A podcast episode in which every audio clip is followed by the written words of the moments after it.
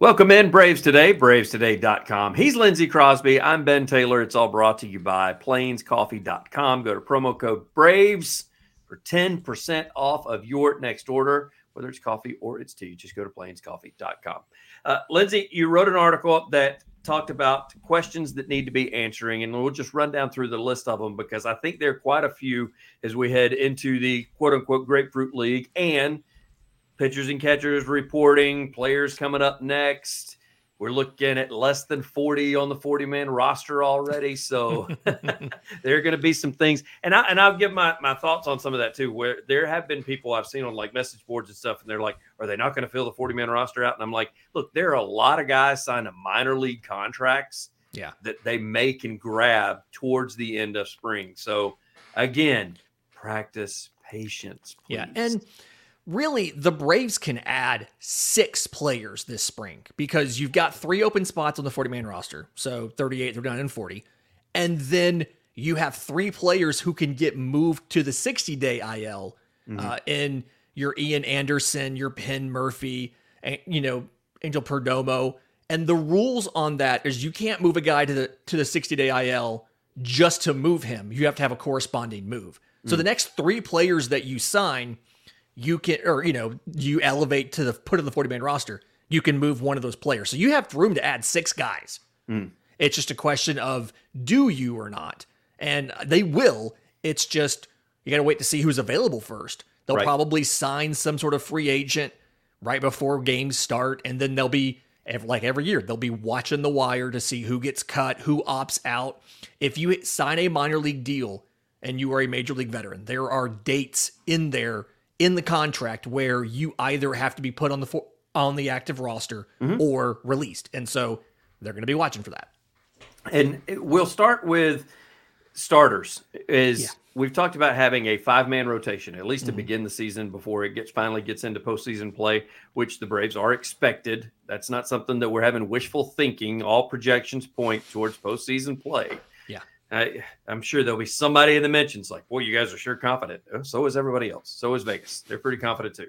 Um, but a possible fifth starter to get things. And it, right now, if you had to name one, uh, who who are some of the prospects that you'd be looking at as far as being in that fifth role?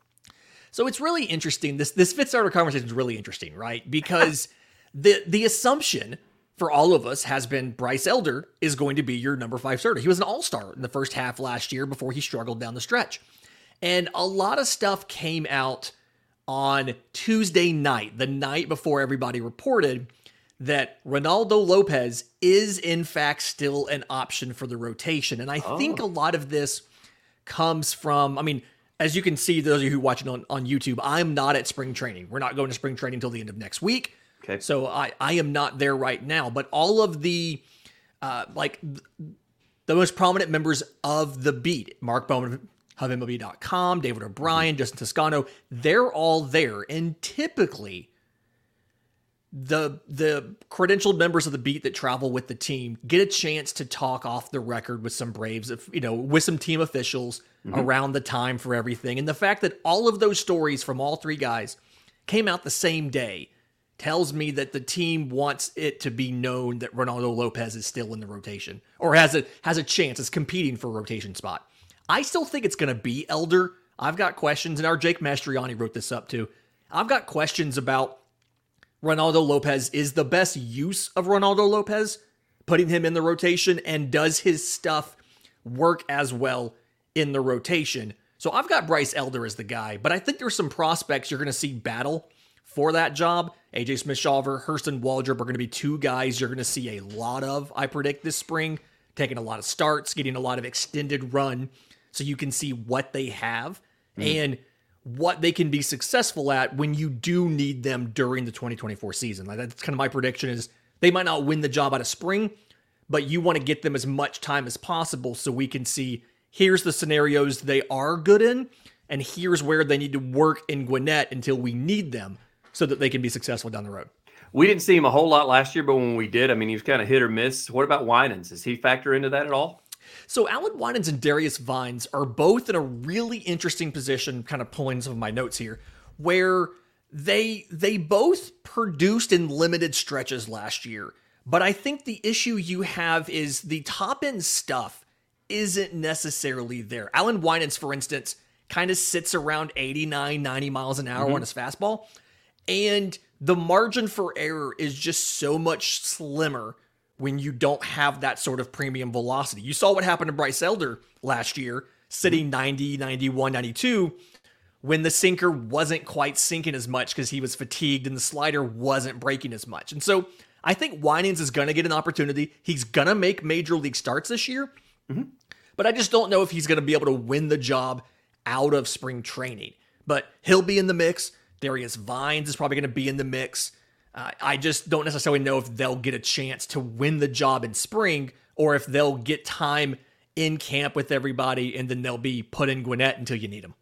And something to look forward to whenever you uh, head down to spring training and start talking to them. I mean, let's get back to Lopez for a little bit.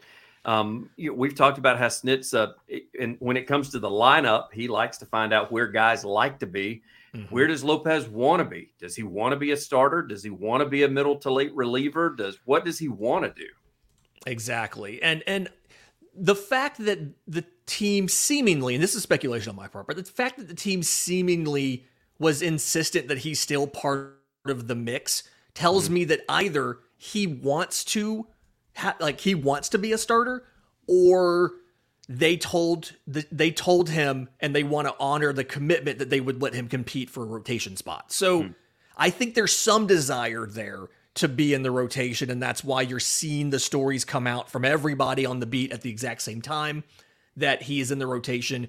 I don't ultimately know if the best role for him is to be a starter. I think he'd be amazing in a swingman role where he can come in, pitch two or three innings, if you need him to pick up for a starter who leaves the game early, he can do that. If you need him to come into the game, say say you've used uh, Iglesias and Minter and one of your other studs, you know Pierce Johnson on a Thursday, you can put a, you know Lopez in the game on a Friday for the seventh, and theoretically he could go seven, eight, nine, right? Like, right. I think there's utility to having him stretched out to handle three innings at once or so, and letting him do that two or three times a week, versus uh, trying to just use him in the rotation once every five or six days, where when you have so many other options in the rotation besides him. So, I, I think you're onto something there with what does he want to do, and there's probably some sort of bit there of he wants to do it. We haven't talked to him yet. Mm-hmm. He's not been made available to the public or the media, but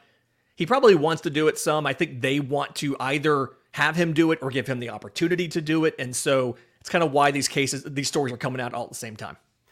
Last year, we kept on talking about the platooning of left field. Well, now mm-hmm. there is a left fielder. So now we're basically talking about who's a backup outfielder and what is going to solidify that. Now, there are a lot of Braves fans that immediately will jump to the name Forrest Wall. You and I have talked about it. I don't know that the bat is there. Of course, I also don't know if he got enough opportunity last year, but he did get enough opportunity in the minor leagues, and still the numbers aren't just great as far as percentages are concerned. So, what are the Braves looking at doing as far as having somebody that could be that everyday backup? Give Ronald a rest. Give uh, give give give Kelenic a rest if right. he if he needs it from coming over. Um, and so Harris the second. What if I mean I know everybody says, well, that's the thing. You stick Wall out in center. Well, what if it's not Wall? What if somebody else? So yeah. uh, what what are the Brave probably looking at doing? And I guess my question is, are they looking for numbers to be better for Wall in the spring, so he it's his job to lose, or is that a reason that they went out and got a couple more guys? So I think that right now it's kind of a four man battle, right? It's mm. Wall, it's JP Martinez, who you traded for a few weeks ago. They signed Jordan Luplow to a minor league deal. You've got Eli White there, and not having spoken to the team about this yet, I would because you're planning on playing those three guys every day. My assumption would be unless Wall falls on his face in spring, you're probably okay with him being your fourth guy on the roster. Uh, you could use him late in games to pinch run for different people, uh, whether it was Ozuna, you know, somebody else. And if you need him to come in and finish up a game, you're not too necessarily worried. But like you touched on, he doesn't have a lot of, he has 13 total plate appearances in MLB. And so if you lose somebody for a significant period of time, it feels like that's the scenario where you need to go you have to find somebody who you think can start on a daily basis if somebody's out injured. And honestly, I kind of think it's going to end up being somebody that'll get claimed in the spring, right? It'll be somebody wow. who will be waived from another team or they'll be released because they're not going to make the major league roster. And Atlanta's going to go and pick that guy up. Like Atlanta had Kevin Pillar, he made the team out of spring training, but Atlanta also covered, co- covered, carried other outfielders yeah, early last year too. They had Eli White, they had Luplow, who ended up getting waived for a contractual thing. They went through a couple different options before Forrest Wall finally came up in July. And so it, it, I don't necessarily know if you need to stick with one specific guy. If everything's going great, it doesn't really matter who it is. They're not going to play a lot. If everything's not going okay, that's where it really matters. And I just think there's going to be so many guys come available between now and opening day. Plus, you have so much room on the 40 man roster that who really knows who it's going to end up being. Well, and there's another guy on the bench too that uh, is going to be DHing that could play outfield, but we just hate seeing theoretically. theoretically, he can. He actually, Mark Bowman actually talked about him being kind of being the backup at first base now because yep. he did a lot of stuff, the squad games, uh, pregame practice, you know, batting practice, things like that, playing first base, and so if you lose. Let's say you lost Matt Olson in the sixth inning or something for you know for a cramp mm-hmm. or whatever. Marcelo Ozuna might be the guy to finish the game at first base. Yeah, and, and it wouldn't shock me. He worked a lot last year with yeah. Wash before Wash left, and and working with him on on what to, those drills that, that, Wash was famous for doing with the players. He had Ozuna out there doing, which mm-hmm. scared me to death that that was happening. But that's neither here nor there. Uh, and, instead of outfield, let's go with uh, infield too. I'll kind of ask you the same question, and that is, I guess I just expected Fletcher to be the automatic nod to be able to back anybody up in the infield if needed but that may not be a given name that is going to actually get that job. Who knows? Yeah, this is a really interesting one to me. And I think it's because you owe him $12.5 million in salary for 24 and 25 mm-hmm. and a million and a half in a buyout of the 26 club option. And so, in a perfect world, yeah, he's your backup and you just commit to paying $14 million for the next two years. But I think given how close the Braves are to that third luxury tax limit and how the draft pick penalties that come along with that, you do have an incentive here to let him play a lot in spring. And if he doesn't make the roster, let him play in Gwinnett every single day mm. to show that he is healthy, to show that he is effective, so that if a team needs a shortstop, you can move him and all of that money he's owed. If he was owed a million bucks, I would say without a doubt he's your opening he's your backup at shortstop on opening day. But because there's 14 million dollars involved, it feels like they would not mind dumping that money onto any other team who would take him. And so that's the reason I, I, I kind of put it in the article without directly saying that, but saying, you know, if you could get somebody to take him, that would be great because you have guys who could play short. Andrew mm-hmm. Velazquez can play short. Leury Garcia can play short. In worst case, you could go out and make a trade like the Dodgers did last year where they got Miguel Rojas and just mm-hmm. stashed him on the bench all year. You could do something like that for less than the $14 million David Fletcher is owed. So he's probably the backup at short, but there's a small part of me that thinks showcase him however you can and see if you can get literally anything, cash considerations for David Fletcher just to get rid of the money. Big shout out to Plains Coffee. Go to plainscoffee.com, promo code Braves. Get your 10% off. Get your flavored coffee straight to your doorstep. Don't roast the beans until you send the order in. Order is roasted and shipped that same day, goes straight to your doorstep. You can get flavors like pecan pie, you can get cinnamon hazelnut, cinnabon caramel, pumpkin spice, mocha chocolate hazelnut, or you can just do the regular old coffee like we like, just the straight old black coffee that uh, Lindsay and I drink from time to time. So go to plainscoffee.com. If you don't like coffee, they do have tea. But just make sure in order to save, you put Braves as your promo code and get your 10% off. Lindsay, we mentioned Lopez. We mentioned fifth starter. We talked about Elder a little bit. However, mm-hmm. some names that really are kind of sticking out and people are talking about Hackenberg, Waldrep. People are like, uh, we could possibly see those guys this year. Uh, before the next before next season rolls around, and we could see them in a role where they could possibly be effective. Yeah. So Hurston, like Baseball America was talking about prospects to watch, and they singled out both of these guys as guys that could move rather quickly. And Waldrep, we've already talked about this a little bit, mm-hmm. but he led all drafted pitchers last year in innings pitched and strikeouts after the draft, right? Made it all the way to AAA. His final start was at AAA, and he's a non roster invited to spring training. There's quotes out there right now from him talking to the media this morning. And uh, it's something where he's got good velocity on his fastball, and he has an amazing splitter. It was one of the better secondary pitches in the entire draft last year. Mm-hmm. And so, because of those things, you have the potential for him to adjust to Major League Baseball really early. He's probably the guy I'm going to be watching the most in spring training to see how he does, what his control looks like, how how many guys is he walking in spring because it is entirely realistic based on the fact that that splitter is so good and he can get so many strikeouts and that he threw 130 plus innings combined between college and the pros last year that if you had to use a prospect in the rotation for 3 months, Hurston Waldrep could be could realistically be that guy.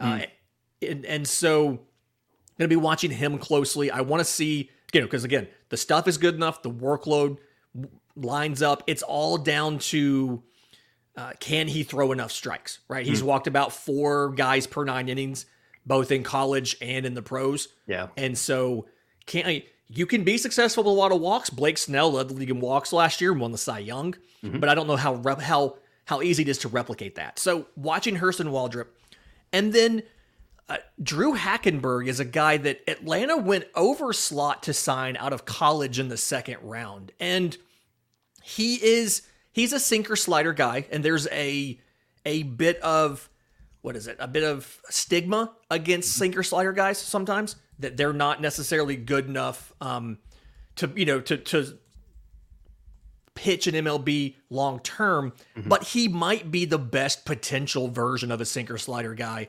Really, really unique movement on the sinker.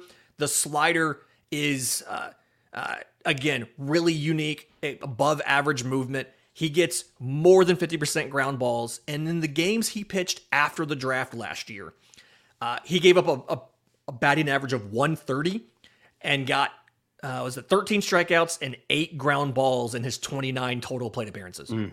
I mean, just absolutely dominant kind of stuff. Now he had a little bit of a walk issue when he got to Mississippi to Double A because it's a it's a different baseball there. It's his first time using it. Yep. But a guy that made it to Double A was dominating the lower minors. He could absolutely start off this year in Double A and be on the verge of debuting in MLB by the back half of the schedule if everything goes right.